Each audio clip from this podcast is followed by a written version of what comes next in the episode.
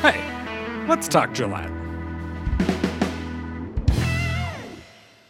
I'm Gino Palazzari, Communications Manager for the City of Gillette. Thanks for joining us for another Let's Talk Gillette podcast. The next City Council meeting is on October 19th, so it's time for us to take a quick look at the agenda. But first, let's take a moment to thank our Public Works Department for all their efforts during the recent winter storm. They were called out at 3 a.m. on Tuesday and stayed on the roads until 10 p.m. on Wednesday. They have been chasing trouble spots and working on drainage issues caused by the storm ever since. Kudos to our police department for being out in all that mess without missing a beat.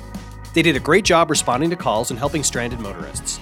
And don't forget our electrical services linemen. They were out checking on our overhead power lines, making sure snow laden tree limbs weren't falling and knocking out power. It was a team effort. All right, now let's get back to the agenda. There will be a second reading on an ordinance to vacate a shared access easement in Copper Ridge Estates. This passed the Planning Commission unanimously and passed first reading without any issues. There will be an approval of a parade permit for the Abate Toy Parade on December 4th. The Council will consider accepting public improvements for the annual chip sealing project that took place on West 4J Road this summer. An appointment will be made to the Mayor's Art Council. And finally, there will be a public hearing for amendments to the Gillette City budget for the current fiscal year. This is a standard procedure that the city must go through to carry over projects from the previous fiscal year. Also included will be a consideration for a cost of living wage increase for city employees.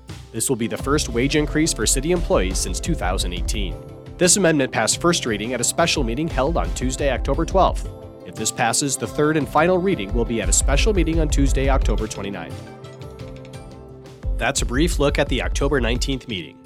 You can find the agenda on the city website, gillettewy.gov. You can click on any item link in the agenda to get a deeper explanation of the topic and to see any supporting documentation. You can also sign up to receive meeting notices by going to the same website and clicking on the notification program link in the quick link section at the top of the page.